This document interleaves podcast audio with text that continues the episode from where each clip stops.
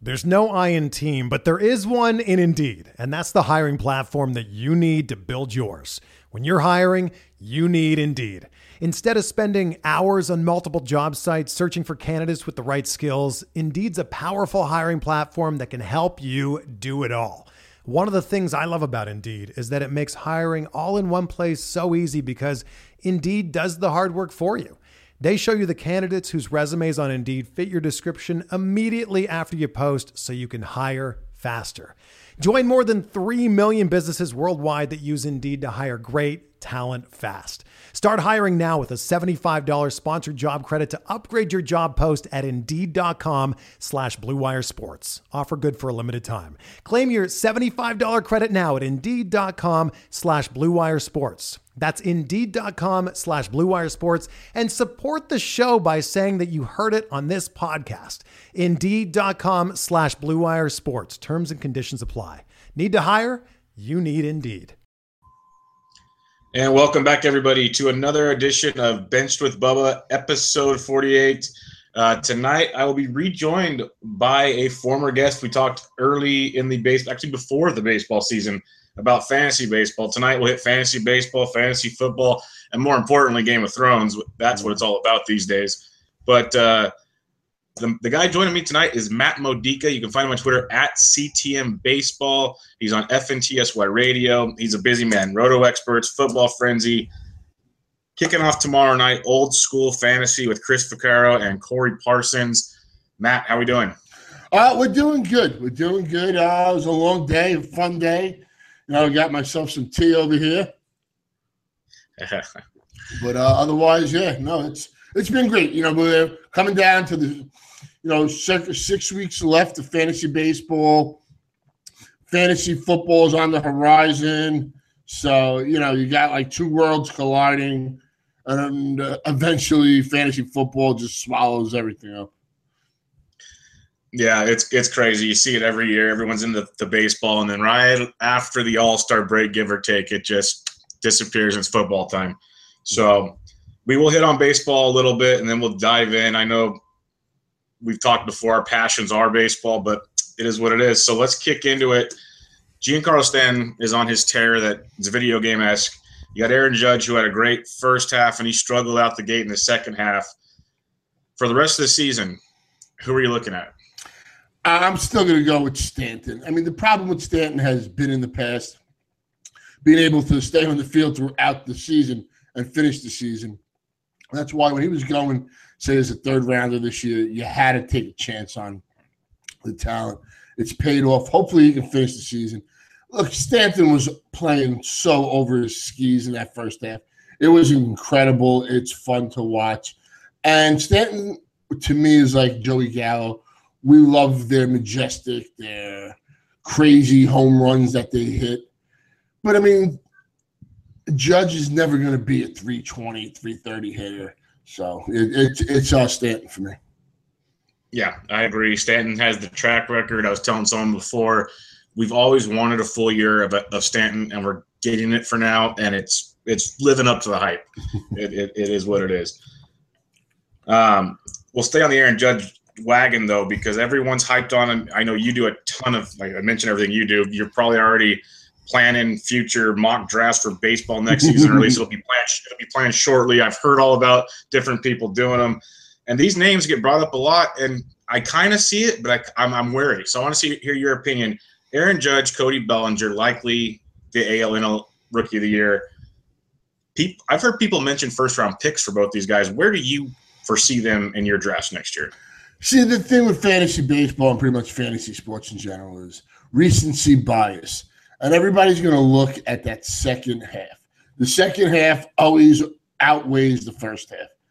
And as I mentioned just prior with Aaron Judge, it's like people are going to say, wow, the strikeouts. I mean, Joey Gallo's outplaying him right now in the second half. Cody Bellinger, to me, is a much better prospect He's younger. I mean, we forget Aaron Judge is like 25, right? Or something like that. Cody Bellinger's 21. I'm going to take Cody Bellinger every time. I mean, Aaron Judge is going to finish or he's going to hit more majestic type home runs and eye popping home runs that would be like, wow. But for me, I'm going to take the more complete. And I think Bellinger has a lot more growth in his game still to go. I don't know. First rounders, like I said, we got to see how things finish out. The problem with me with Judge, too, is being a first rounder, is power is so it's it's like oversaturated in baseball. So for me, that's going to be a tough. Uh, that would be tough to pull. I couldn't see myself taking Aaron Judge in the first round.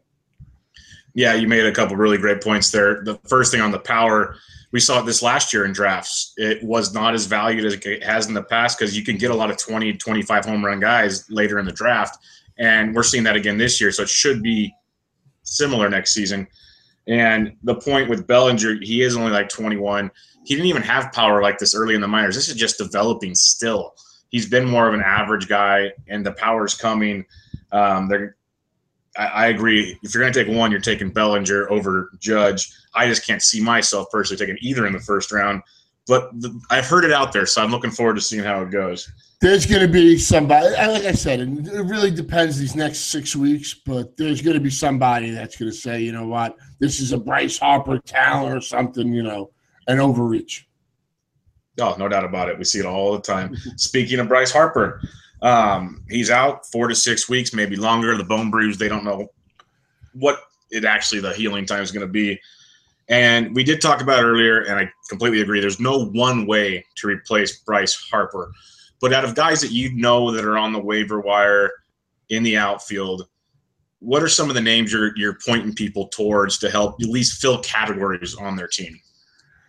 Uh, yeah, like you said, at this point in time, honestly, right now it's just all about categories.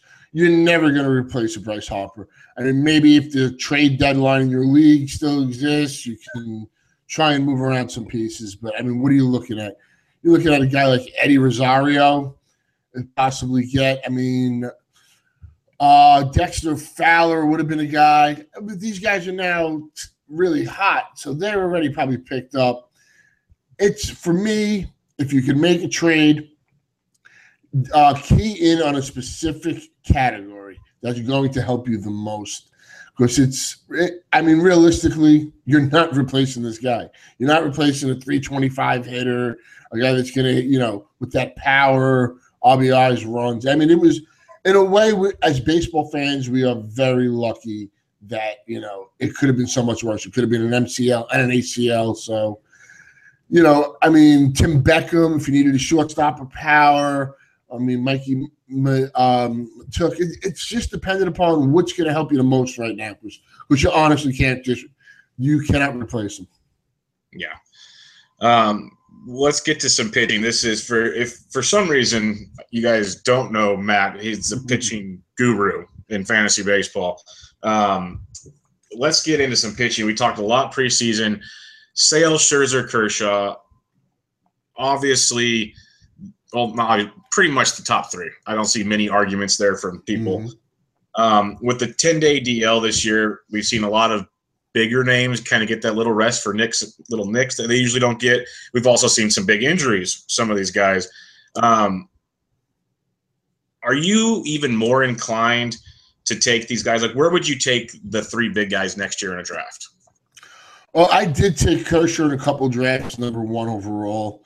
Now the second time with the back injury. That's gonna. I'm not gonna do that again next year. It's not that he doesn't have the talent; he's shown that he can do it. But this back thing seems to now be a major issue. That's something that's gonna pop up possibly every year. Is he still a first round talent? For me, yes, but I'd probably have to think more towards the end of the back round, uh, back of the first round. I'm not going to pay up like I've been paying up for him. And I, I would also draft Scherzer, Kluber, Sale, all around that range as well. Because these guys have proven that even with pitching, you know, the ERA is consistently going up as baseball has really catered to the home run. It's like getting ridiculous. It's kind of pissing me off, to be honest with. And these guys are just consistently excellent. They are elite what Corey Kluber is doing is just silly. Uh, Chris Sale, everybody, you heard you heard the mantra prior to the season: lefties in Fenway, they don't succeed. Uh, people try to get you know, it was like the boogeyman kind of thing, trying to scare you off. Um, Max Scherzer, what can you say? I mean, from the last couple of years in Detroit, and now what he's doing with the Nationals year in and year out until Scherzer does something different. These are guys that I would love to take. If I have a late first round pick, I want to grab one of these guys and then grab my hitter because you have such an advantage in this pitching landscape today. Yeah, I, I completely agree. Um, like those four horses you just named right there. I say horses because they're going seven plus most nights where the rest of the pitching landscape, you're getting five, six innings because they get to 100 pitches and oh no, we got to take them out. And if they're all trying to strike guys out, there's also probably four or five walks. It's a mess out there on the pitching landscape. So if you can get those four horses, like you said, you're already far and away ahead of everybody else. And um, I'm glad you mentioned Kluber because I didn't put him down, and it is my fault. And it's it, it's the, the thing with Kluber is he gets so overlooked. You always think of the big three, and he has been phenomenal this year. So very good point with Kluber on that. Um, let's talk about three younger guys. I know we mentioned these guys in the preseason, and they're they're looking great. Um, Aaron Nola has been amazing since his return from the DL. Godley's been good all year for the most part, and then you got Gerrit Cole, who had a hiccup in the middle, but overall having a really solid season. More like a little more like the Gerrit Cole we expected. Um, where about roughly? I know we got a ways away, and a lot can change.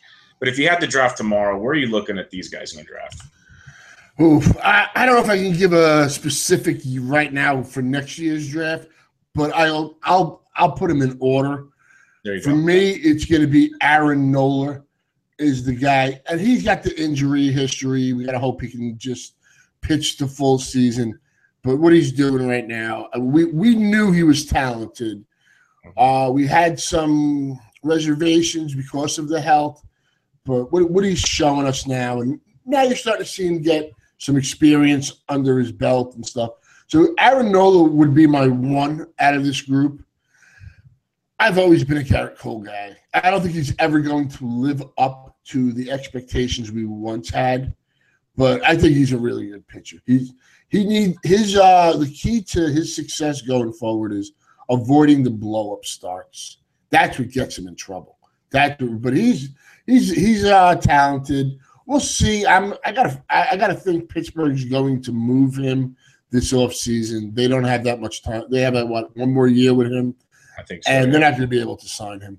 But I would go Cole as to and and Godley is just somebody that I think even next year there'll be people that want him, but he's still not going to get that respect that he kind of deserves for what he's been able to do.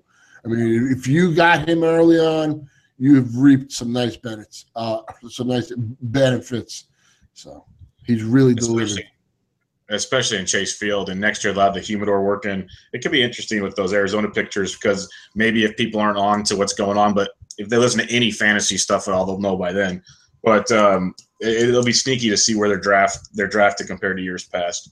Mm-hmm. Um, and then I have to mention this guy. You were one of the biggest fans. I was a big fan of James Paxton. When he's healthy this year, he is an ace. Mm-hmm. But the problem is when he's healthy what are we going to do with Paxton? You already mentioned with Kershaw, back problems were one thing; those keep coming. This is an arm thing, like an elbow thing, I believe, or shoulder. That's not good either. So, what's your plans with Paxton? Because you can't keep taking this gamble. Yeah, look, uh, I kept paying up from as in the preseason as the price kept going higher. I just, I just kept looking at what he was able to do in that second half. He was a guy changed his mechanics. Every, everything was pointed in the right direction everybody liked him coming into the year. I just kept saying he was worth paying that price that kept going up. Going into next season, I, I mean, there is he's going to have to have some sort of he's getting some sort of surgery at some point. So for me, it's got to be a discount. I I'm not paying up as as aggressive as I was this year. I'm going to have to pull back uh, hopefully, it's not a major surgery, but it looks like something's going to happen to this guy, unfortunately. And yeah. it looks like he's just not going to hold up, or something has to be medically corrected. So it's got to be a it's got to be a nice discount, which is so unfortunate. Like you said, when he's been healthy, he's been an ace, and it's been so much fun to watch. Uh, the nickname Big Maple, they got the fans chanting "A," and all this stuff. It, it it was really uh, a fun and experience watching his starts, but you you just have zero confidence that the health is going to hold up.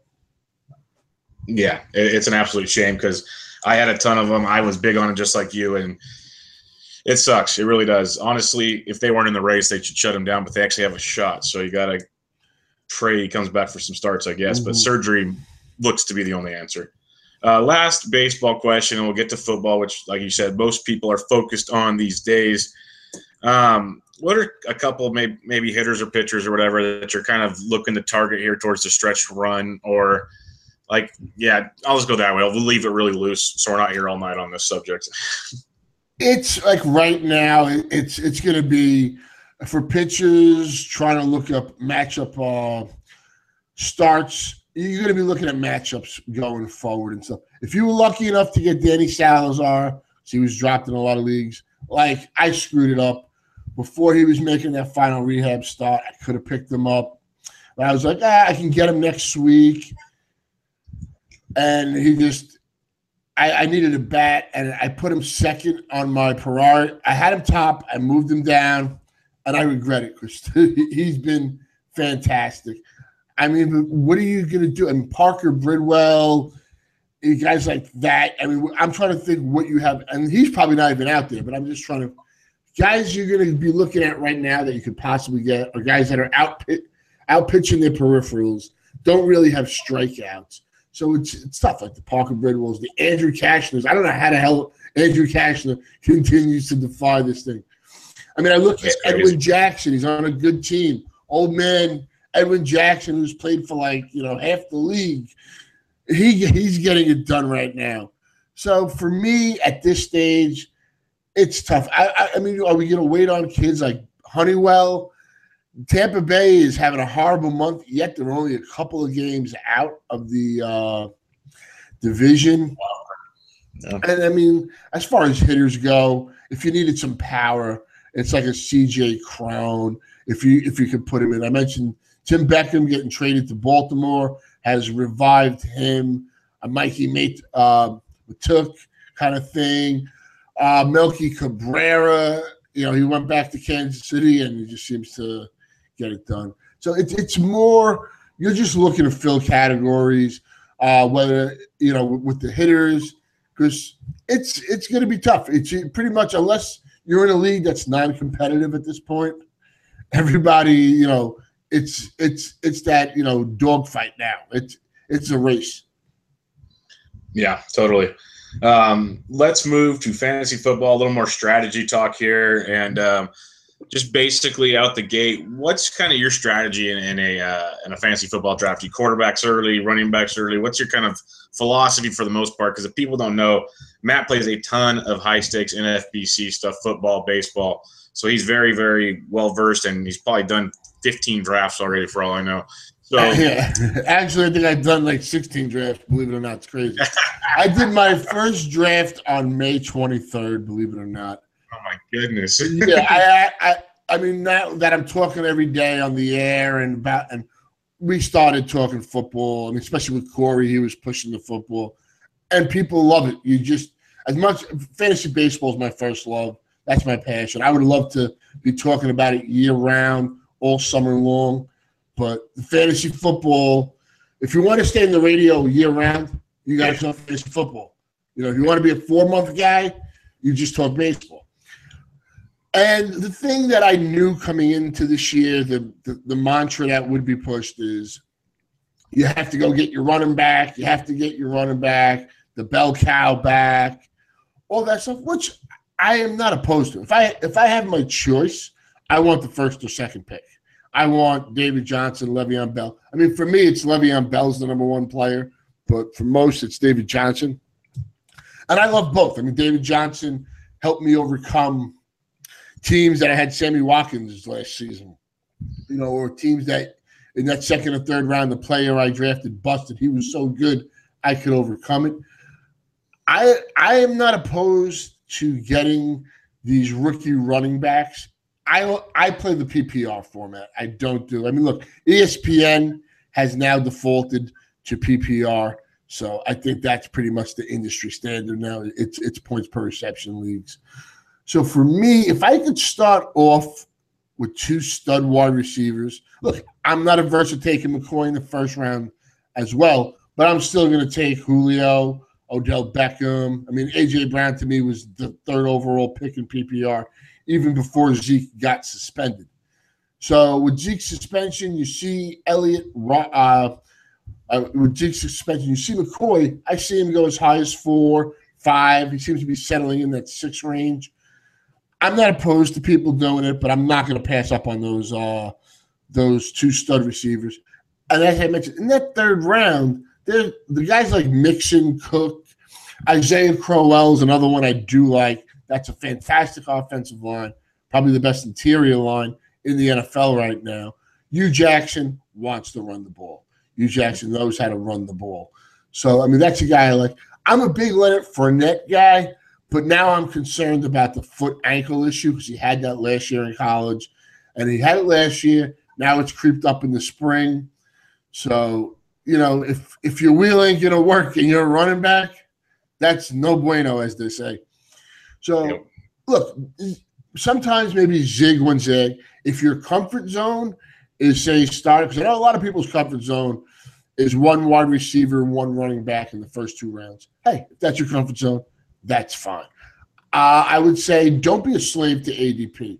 If you get a chance and you can do whatever a mock or one of these best balls, or if there's somebody that you that you prefer to follow for football and you like their rankings or whatever, like over at Roto Experts, we have Jake Ciely, he's like the accurate expert, and you want to go that route to give yourself a guide but get your if there's a guy you want, you got to overpay a little, and you believe in that guy, go get him. You know, don't be like, oh well, I can't take him yet. It's too early.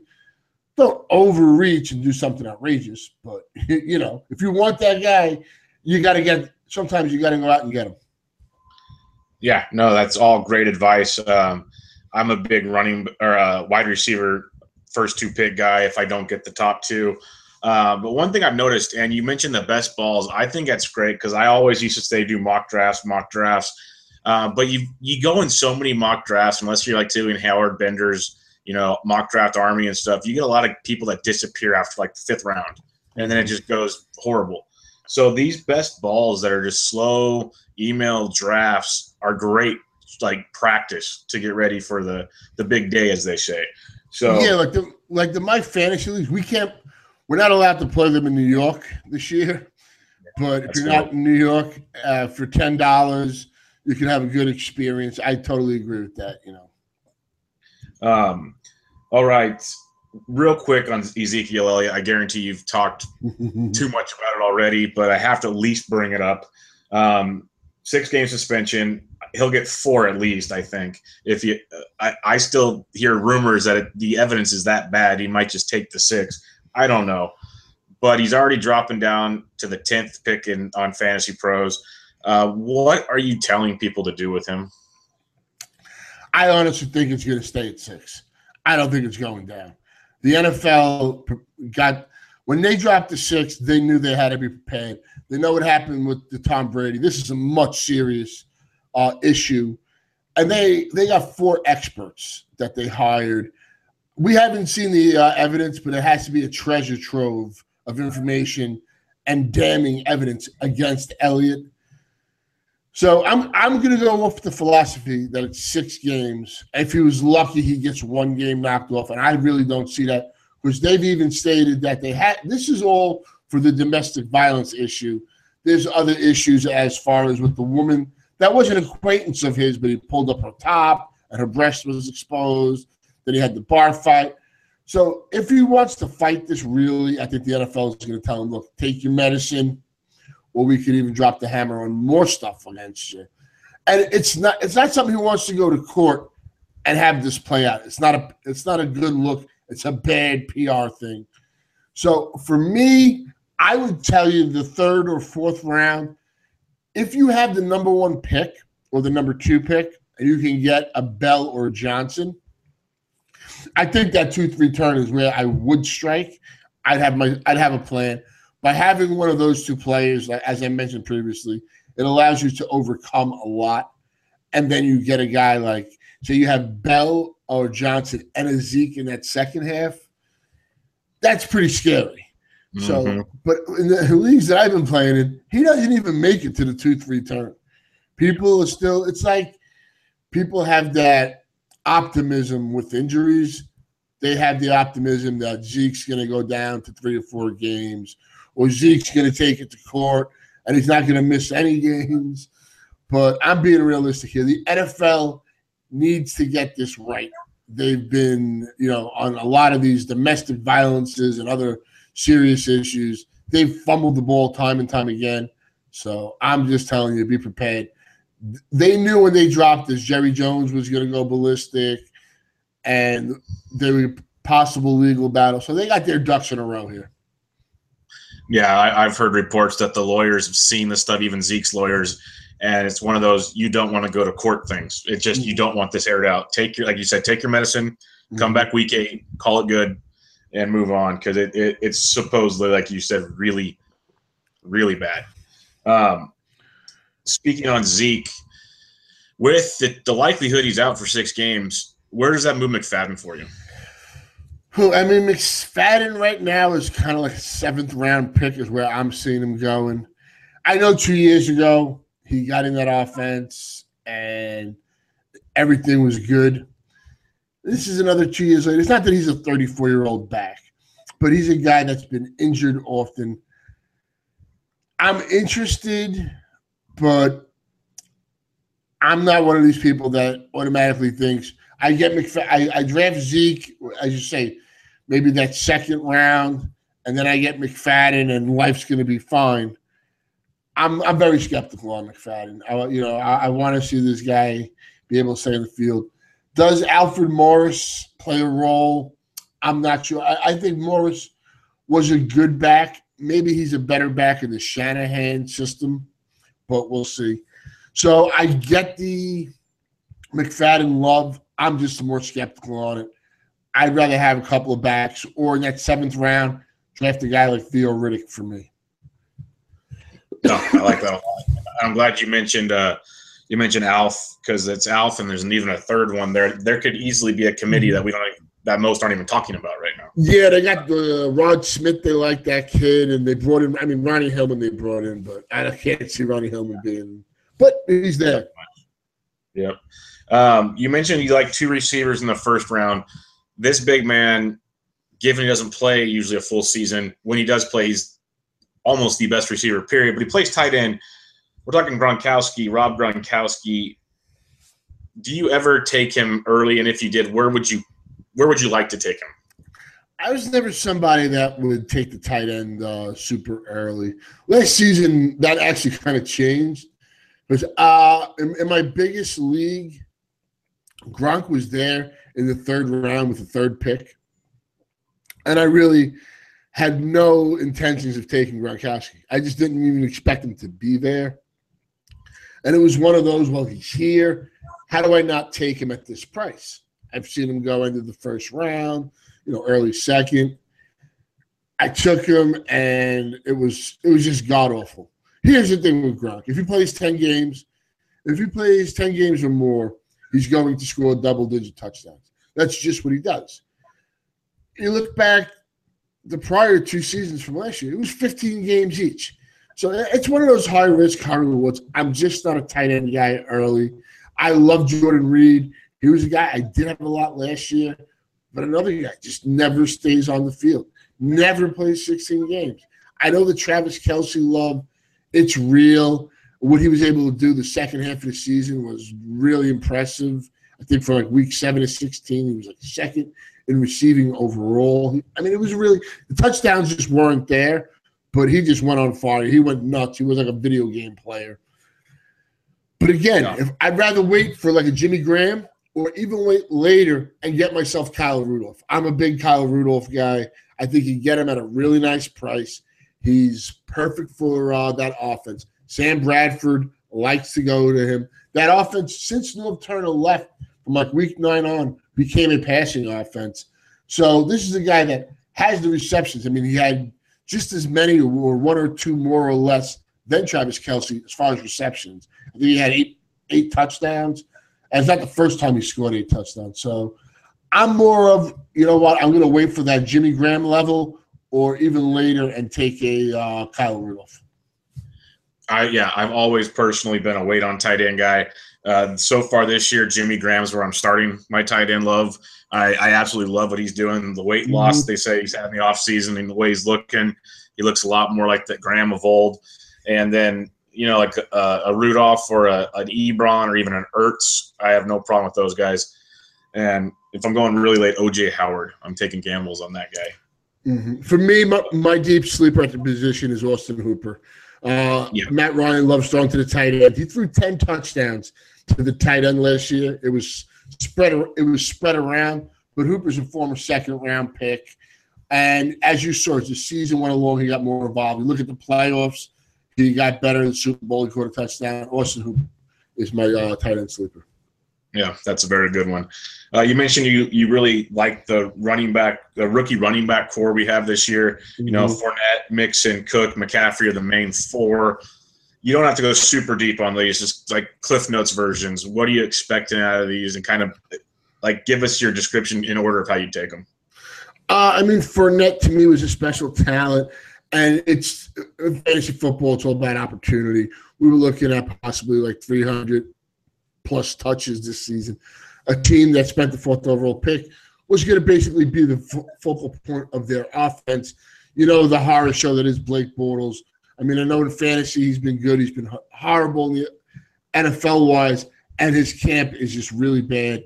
But the ankle foot injury is really concerning. I do need to see him in that dress rehearsal.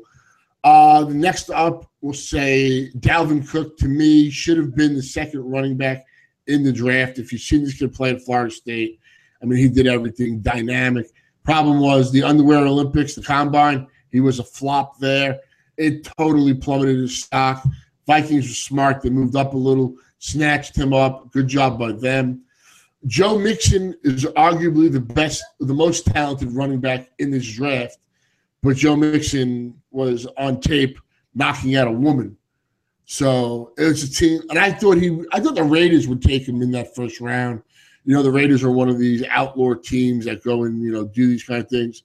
But the other team that does it was the is is the Cincinnati Bengals, and they took you know early second round pick on uh, Mixon. I don't believe the Jeremy Hill propaganda that he's going to start. Don't listen to that. That's that's pure nonsense, people. So I really like him. These are uh, players that have tremendous opportunities. And Christian McCaffrey, he's going to, to me, catch at least 50 balls, possibly catch over 60. And in a PPR, that's gold. Uh, uh, Jonathan Stewart is there. Jonathan Stewart gets injured every year. Jonathan Stewart's 30 years old. I don't see Jonathan Stewart changing. Um, you know, it's it's an issue having Stewart there. Maybe caps some of McCaffrey's value, but once again, I don't think he plays a full season, Stewart. I'm going to throw one more rookie running back out there, a guy that's going more like eighth roundish, maybe a little later. Uh, Kareem Hunt for the Chiefs. Nice. He's a guy I've been saying, look, Spencer Ware will be the starting running back on week one. Hunt doesn't need to touch the ball 30 times. He's going to be involved from the opening of the season and just get more involved every week. He uh, Andy Reid as far as being with Kansas City. I think it's a third round pick's the highest he spent on a running back. You want the running back in the Andy Reid offense. This kid was really good. He just played at a small school. So that's another rookie running back. Yeah, if people don't know him, he's great in open space. If they can just like screen passes, basically, this kid can take off like super talented. Um, maybe Tyreek Hill ish from last year, repeat there. Um, give us you mentioned austin hooper as your late round tight end give us a couple running backs and wide receivers you're looking at late uh, in your drafts i mean as far as the running backs go the one person i've been telling people to draft you know if you're doing a 16 round draft and you're in the 13th round or something draft rex burkhead I, am a bills fan i i've seen mike gillislee uh, talent he's still the problem with him is he's missed almost two weeks of camp, at least 10 days. He's the guy I think they want to be the Garrett Blount type, the workhorse kind of guy. But they also went out and got Rex Burkhead. And Burkhead's got some talent, and you just don't know with Belichick. So to get a to get a pot to get a piece of that running back position late, I think he's a guy to definitely uh, acquire. He's not going to cost you anything. Uh, Jamaal Williams, talking about rookie running backs. I like Ty Montgomery. If I just not sure if he's the guy, I'm in but I'm not sure. We, we need to see because he's got the soft tissue thing. He's had issues in the pass protection, but I think he's a nightmare matchup for opposing teams. And McCarthy wants him to be the guy, but a guy that's going to get the opportunity due to injury these next couple of weeks is Jamaal Williams in Green Bay. You have to at least pay attention. He goes uh, double digits. So look, once you hit that double digits, you're swinging for upside. So you got to look at him. Jonathan Williams in Buffalo, the last two seasons, the the second running back in Buffalo has kind of had some standalone value. And when we go back to Karlos Williams, you go to Mike Gillislee last season. These are backs that are scoring touchdowns. They're involved. They got yardage. Jonathan Williams was a guy I thought last year would have the Mike Gillislee role, but he was injured. He got suspended, all that kind of stuff, or was going to get suspended. So after one preseason game, if I look at the running backs with the ones, maybe the most impressive was Jonathan Williams. I mean, he looked really good. There was even a, a run called back on a penalty, but he looked really good last week. So he's another guy. And God forbid something happens to LeSean McCoy, he's the guy. The volume that he will get, even if he's not the most dynamic running back, he just he can't fail in that kind of volume. So that those are a couple of guys. Jacquizz Rogers, if you need somebody early on, goes supremely late. You know, he's they kind of abused him last year, maybe overworked him. I don't know if he should be touching the ball 30 times a week, but you know, that's a, looking like a, a, a fantasy friendly offense. So I take a shot on him. Martin suspended for three games and go from there. Uh, wide receivers, uh, you know, once you a guy that is injured right now and his stock is, you know, he's starting to slide down nicely in drafts is rookie Corey Davis. He's to me is a stash and cash guy. He's a guy that you're going to draft now at a depressed price, double digits later on, and at some point he could possibly in that second half win you leagues. He's supremely talented. I'm I'm still a Kenny Britt guy. I saw what he did last year in uh, Los Angeles. It really was more with Case Keenum, not with uh, Goff. But as bad as the Browns quarterback situation is, look at what they had last year. They had like seven different quarterbacks. And a guy who I absolutely love this year, Terrelle Pryor, was able to get a thousand yards. He's a he's a receiver that look, he's going late enough. Ted Ginn, you know, you put Ted Ginn on a fast track indoors, you add Drew Brees, you got to like him. I mean, you have to like the situation there. Maybe he's a poor man's Brandin Cooks this year. So he's another guy I'm to like later on. If Josh Doctson could ever stay healthy, supposedly he's healthy now, getting back on the field. Yes. Uh, I feel obligated to mention this guy uh, I think it was like two weeks ago. I drafted him in the beat Chris League in the NFFC in the 15th round. Kenny Golladay, who everybody became uh, acquainted with. Mm-hmm. I was getting him back in July in like the 20 something round in like best balls.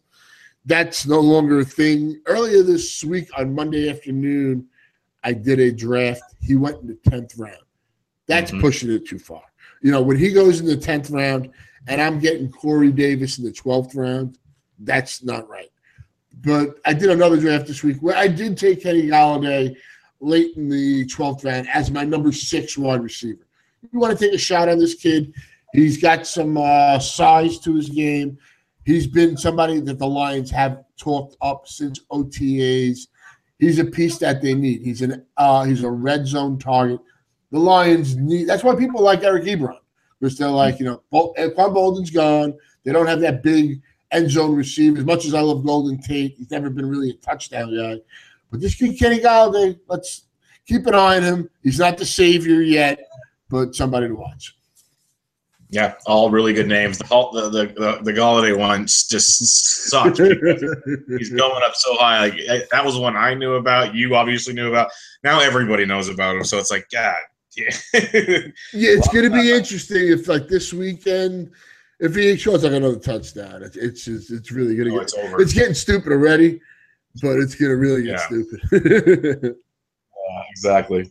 But uh, that's what's fun about all this. And if you know the deep stuff, the preseason won't affect you at all. So it's really good. Um, enough football talk, enough baseball talk. Let's do Game of Thrones talk. cool, let's do it. I know you're a Game of Thrones fan. People know I'm a Game of Thrones fan. I've only tried recording one every week when I can find someone to talk to about it. Um, it's been amazing this year. Just before we even get into this last episode, just what's your overall thoughts on what's been going down? I, I thought the last couple episodes were really good.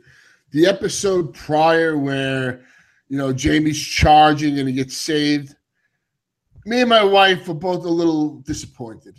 You know, I if it was George, if it, if it was the old man doing it, I think he would have got cooked. I think he would have got burned alive. And to me, that would have kind of been like fitting how he killed her father, the Mad King, the fire guy, and then that he gets burned alive. I mean, as much as you don't want to see him leave the show, that's Game of Thrones in a, in a in a nutshell. That's how Game of Thrones is. You know, the people you love, the characters you get invested in, don't end up dying, which has made the show great. So for that aspect, we were like, ah, you know, it's it should have been that way. What I real quick before we go further, what I find interesting is I was somebody that read the books, so I was always ahead, and I've been waiting and waiting and waiting for this last book to come out. I don't know if it's ever coming out. Yeah, so it's kind of interesting to see how, like, now the series, like, because there's things that happen on on TV that you know that they didn't take from the book. Some things they, you know, they didn't take everything. So that's just kind of an interesting thing. I think the first two episodes, I understood the first episode where you got to set everything up. I get that. Second one was a little slow, but it's gotten really good. The problem is we only have two episodes. And then what? We're gonna have to wait another year and a half to two years for what? Another seven more episodes, and then that's it. So I, Yeah. I don't know. It's it's it's very very frustrating. I don't watch a ton of TV. It's usually Sunday night. It's kind of been that way with like The Sopranos. It's been like HBO or Showtime. You know, like Curb Your Enthusiasm. I was a huge Mad Men uh, fan. Um, great show. Great show. Yeah, I'm sorry to see. You know, Mad Men, Game of Thrones, Sunday nights were like the the pinnacle. But I, I'm just very sad that we got two episodes, and you know, maybe the book will come back out. Yeah, yeah. I, I, I've been one that I never read the books, but my wife read them, and she's read them multiple times, and she was always ahead, and she'd be like biting her, her nails not to tell me what's about to happen, and she she's loved it. But the same thing now, it's like, well, I don't know what's going to happen now because he won't finish his darn book. So it, it it's been really cool. The best part about this season is in past Game of Thrones, you get like three or even four episodes you have a little action, but it's so much buildup. And then you get like the battle scenes. There's been something big at least in almost every episode. That's been really good. And if it's not like, you know, CGI to the, to the max, it's at least a lot of dialogue that you know what it's building up to, which is really, really good. Um, yeah, it, it's great. The way this last episode ended, it was nuts. I don't want to go through every single detail. I put the outline here just to remind us of stuff. But I'll say um, this. I'll say this real quick. The one thing they had to execute, as far as like CGI was, was the dragons. oh, and my God, and and they did a great job. Because I'm not the biggest, I'm not the biggest CGI guy, but the, they they really killed it. I mean, they really did. And prior to the season kicking off, when they had the marathon, I caught the uh, you know the end of season one when she comes out of the fire, and little dragon was on the shoulder. That to me is, you know, those last two episodes of season one, but that last scene in particular is when that show you were like, this show is incredible. yeah, I, when the had, I had to get that in. oh yeah, no, when the dragons first appeared, it was like, okay, now we could we can get into this because I started watching season one and like three episodes in there, oh, this is horrible. What are you guys watching? Where it's like, just stick with it, trust me, just stay. Um, but yeah, that's that is episode four, two weeks ago. The dragon scene, that was one of the best pieces of TV I've seen in a long time. That was amazing. Um, but speaking of the dragons, that's one thing I wanted to mention. We could hop through the episode or whatever. Just talk Game of Thrones. I don't even care.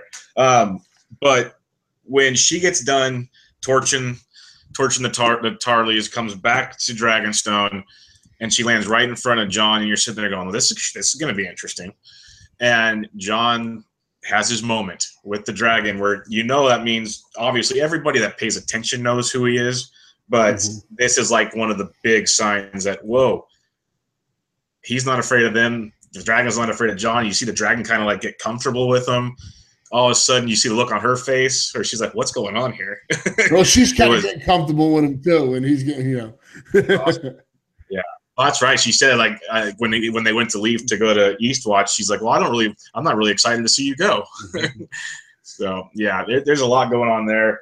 Jorah's back. This, I'll say this about the Jon and Daenerys, how that's evolving when I was reading the books back in the day, I thought it was going to be Arya and Gendry that were going to be the ones to unite the kingdom and all that.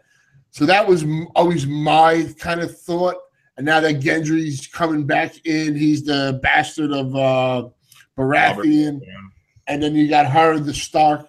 So I'm still kind of holding that part out, but it yeah. seems like they really want the Daenerys, Jon Snow thing to yeah, no, I definitely see that angle with Gendry and uh, Arya. I've heard that from a few people, and it makes tons of sense from the storyline they had before. Now he's back. It makes total sense.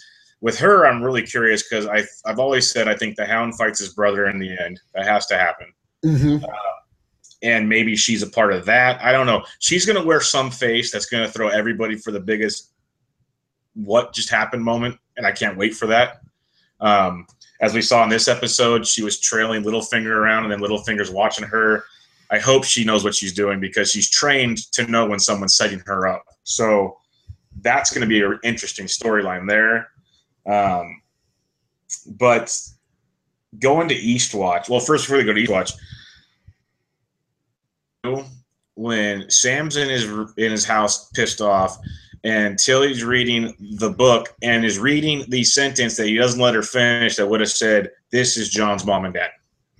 Yep, the whole annulment type thing and all that. And Sam's always like the level headed guy. And he uh-huh. finally loses his shit and he couldn't take it and snaps out. And yeah, no, but that's that's like Game of Thrones, where like there was that chance and it was like right in front of him and he just happened to lose his cool. And kind of if if people weren't paying attention, I think most people got it. I think some people might have might have still missed it.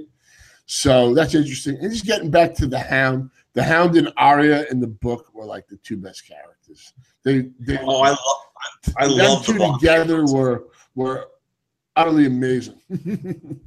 yeah, that bond they built on, like I said, I haven't read the books, but just the way it developed from start to the end, it was awesome. It was big brother, little sister, and they were just it, it, was great. It was really, really good stuff with those two. Because before it started, you wanted nothing to do with the Hound. He was horrible person, mm-hmm. and now you're rooting for him still to this day. Yep, no, so, he, he, is. He's he's great. I love the scenes with him.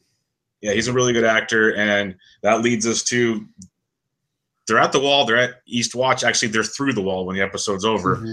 and they have this just genius idea to go past through the wall and that just seems like such an easy thing to do. No big deal.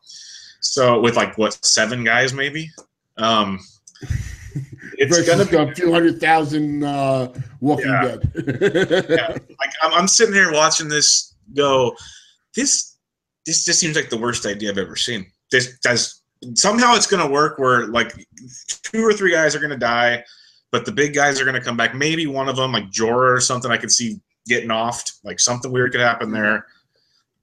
But you know, Jon's Jon's not dying yet. If he's gonna die, it's not this way. It's gonna be something else, in my opinion. Um, like I said, the Hound's got to fight the Mountain. He's coming back. I'm really good. Gendry storyline with Arya. He better come back. Uh, it's just, but with, like you said, with Game of Thrones, anything can happen. What do you think's going to happen? Uh, yeah, I agree. I think uh, maybe like Jorah's going to die. Jorah's going to die. The, the, no, you're good. The, the, Hound is still. I, I agree. There has to be a face off for him and his brother. That has to be some sort of pinnacle. I'm looking forward to seeing the uh, what's his name, the Lord of Light guy. I think that looks like one of the coolest scenes when when the sword of fire comes up. I'm I'm just so excited for that. That's I've been jacked for that scene all year. So yes, uh, some people are going to die.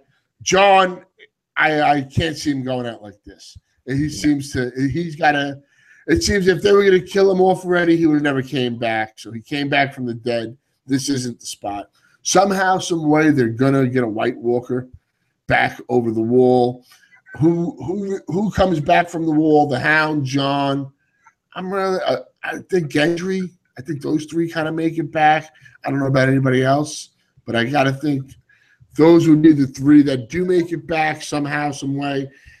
Does I mean, I don't know. Is there any way that they get saved by Daenerys and a dragon? I mean, I'm trying to think how they could possibly get. How are they going to go in and steal a White Walker and make it out from this whole hundred thousand people? So that's I'm what I've been saying. How's I'm trying to think like somehow the dragon has to be involved or something. Yeah, the way I what what I'm worried about is two things. The wall's magical. Dragons are magical beasts. Can dragons go through past the wall? I've wondered that one. Mm-hmm. Um, second, all you see posters come out before episode one where the White Walkers have a dragon. I want to know if a dragon goes over there and helps them get out, but gets killed in the process. The other thing, and they turn it with the White Walkers, how they're going by Eastwatch and the water. They can't go through the wall, but can they go around it if it's frozen?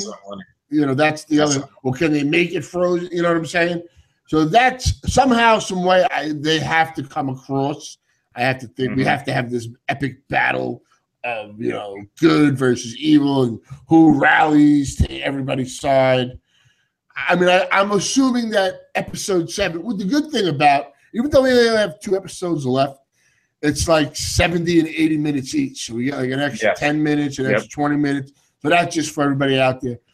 But I got to think like the last scene is like them crossing the wall. They have to make it past the wall at the end of this for everybody. Like to me, that's got to be the cliffhanger.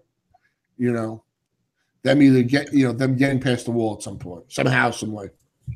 Oh yeah, there, and there's going to be like Bran will have one of his ravens, you know, see this going, oh shit, they're here. Yeah, they're Bran's become uh, quite the dick. Excuse my language, but like you know, it's oh, it's, it's, it's, cool though. Like you know, now he's like totally taken into like the third eye raven and all this. Like he's po- taken over. The, he's taken over the man in the trees character full bore. Yeah. Like he is that guy. Um, I love it. Um, Arya's character development has been amazing. What? Who? If you had to pick one, who's your favorite character? I mean, Arya was in the book that probably my favorite. She was just so awesome. She was. I, I probably got to say her everything that she went through, and you know, to finally get back home, and now she's this sick warrior. You know, uh, who are you? I'm nobody. Or that whole. It, it was just really good. She's definitely has to be one of them. So, and, and I still think it ends up. I mean, that was my original thing, her and. So, I kind of get a feeling that you know, it's usually the people that don't want to be, you know, mm-hmm. kings and rulers and queens and stuff like that. Like Sansa desperately wants to be the Lady of Winterfell, and you know, would definitely take the Iron Throne. Like you know, she's got, she's she's a good person, but she's got that Cersei in her. Like you know, like she kind of respects Cersei for like the powerful woman that she was, even though the hell she put it through. Uh so yeah, I mean like that's probably my favorite character, and I, I do want to see what happens with her and how her final thing goes through. If she makes it to the end, my prediction is she becomes of Winterfell. Mm-hmm. She because she's a leader. She's the one that over Sansa all. She should be in charge of something. Um, I could see that last question. Otherwise, we could talk all night on this. who outside of Arya? Because that's your prediction. Outside of Arya, who do you think ends up on the Iron Throne? Outside of her, who ends up on the Iron Throne? I, I think it's. I think Dany is too obvious. I, I just mm-hmm. think that's just. I think Not Game of Thrones style. Yeah, I think somehow, some way, it's going to be heartbreaking. She's not going to make it. Uh-huh. She's going to die somehow. So I don't know how. Mother of Dragons, fire, all that stuff. Somehow, some way, she dies. Maybe it's in a he- heroic way that saves the Seven Kingdoms or something like that. So I think it's either Arya or Sansa that somehow sit on that Iron Throne. Maybe Littlefinger's, maneuvers, and all that. Who knows? Maybe it's her and Littlefinger that rule the kingdom. I've been scared something of crazy, something Yep. crazy like that. He'd be he, it's he's the perfect like the saying. I believe it was season one or two. Might have been like three or four. I don't know. Cersei's had so many crazy lines when she says basically if you're not playing Game of Thrones and you're gonna die or something like Yeah, that. you, you either win or you die if you, if you play the Yeah. Game of Thrones.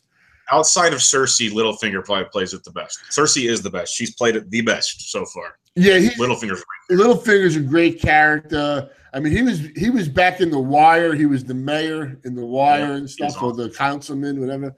Mhm. So he's he's a he's a he does a fantastic job. I totally agree with you there.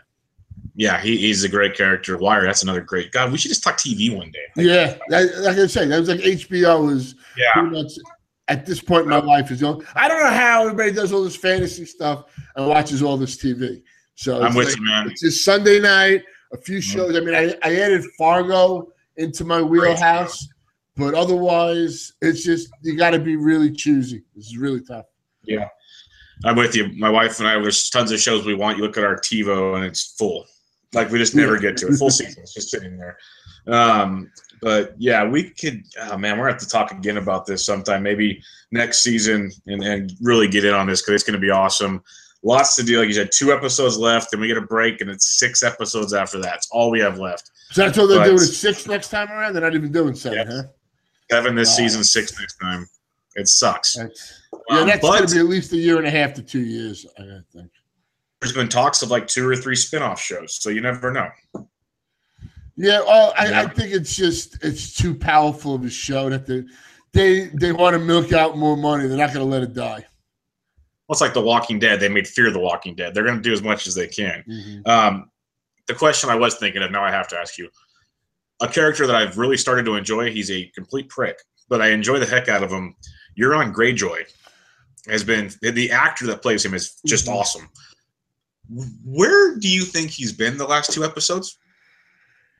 Yeah, well, he was with the uncle. Uh, he got saved again when he jumped when he you know jumped away from the uncle, No, and now not, not, he's not Theon. Euron, his uncle. oh oh Euron. See, this is a Yeah. character in the book. I pictured older, a more tougher kind of guy.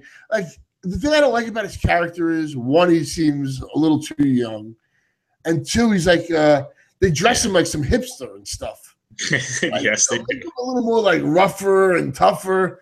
Where has he been? I, I- you know what? That's a good question. He's doing, you know, I, honestly, that, that's really good because they pretty much they ruined the uh, Navy for uh, Daenerys and stuff. So that's a good question. You know what? I've I was just uh, the thing with that and and the Greyjoys, the casting of the uncle. He's good, but I just wanted him older or just I don't like the way they dress him. I think maybe too. He looks like some guy from like a some kind of a hipster from a rock video or something like that. Yep. But him and Totally. and his uh, sister, the sister in the book, I thought should have been more of like I don't know who who was the uh, princess warrior back in the day on TV. The hell was the name of it? I can't remember. Yeah, Xena? something like that. More yeah, Yeah. like like a Xena type, a more rougher, sexier version. And she's more of a dumpy kind of like you know. I, I don't know. I'm not trying to be mean to anybody, but I just what I pictured No, I from reading the book, like the uncle and the sister, and I think the uncle is a good actor. I just don't like the way. I, I think it's more wardrobe and how I he can looks that. aesthetically. I But can that's a that. good question. like. That's a good question. Where is he? I've, I've been so into such other thinking about the other things. I've I've uh, kind of put that one off. There's so much going on, so it's going to be awesome. The two episodes. Where do you think he is? See, that's the, the last thing we saw is he was he, he destroyed his family's navy, and then he went and destroyed the last boats of uh, the Unsullied over in uh, Casterly Rock. That's the last we saw of him. So, I I don't know because there's no other boats to blow up. He's pretty much taken care of that. He's not really a land fighter. He guess he will. I honestly don't know unless he's the one that impregnated Cersei off the camera and we don't even know about it.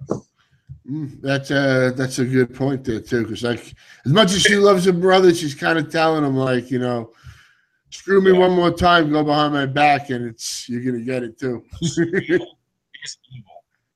she um, she nothing, as far as female characters on TV, she is the goat, the greatest of all time. Yes, Lena yes, I love her. I love I you know she's just mm-hmm. utterly amazing. She does such a great job to make you hate her so much. It just shows how good of an actress she is. Yeah, like she's so good. I'm so happy for her. I'm just going to tell you. Right. I'll confess my love for her on, on the, on, on the yeah. podcast. She's, she's amazing. She's amazing. But man, Matt, this was awesome. Lots of fun. Baseball, football, most importantly, Game of Thrones. Um, check him out on Twitter at CTM Baseball, Fantasy Radio at FNTSY Radio. He does his Roto Experts in the Morning show. He does the Football Frenzy, and he's going to kick off tomorrow night old school fantasy with Chris Picaro and Corey Parsons.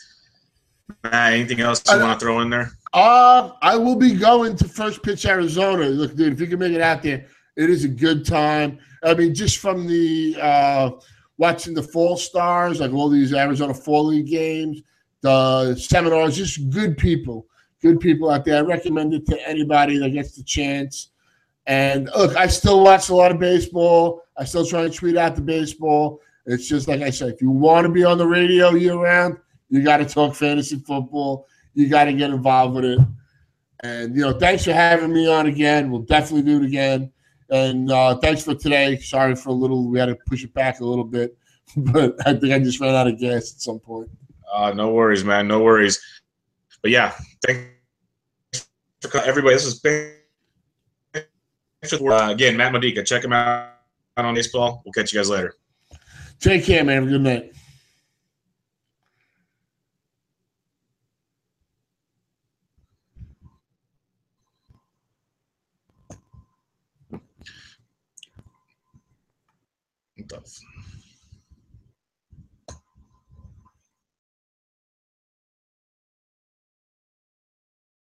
Life's better with an auto policy from American Family Insurance. No matter what dreams you're driving towards. That's because our expert agents will make you feel totally protected with the right auto coverage at the right price. You'll also save up to 23% when you bundle auto with home. American Family Insurance. Get a quote, find an agent at amfam.com. Products not available in every state. Visit amfam.com to learn how discounts may apply to you. American Family Mutual Insurance Company SI and its operating company 6000 American Parkway, Madison, Wisconsin.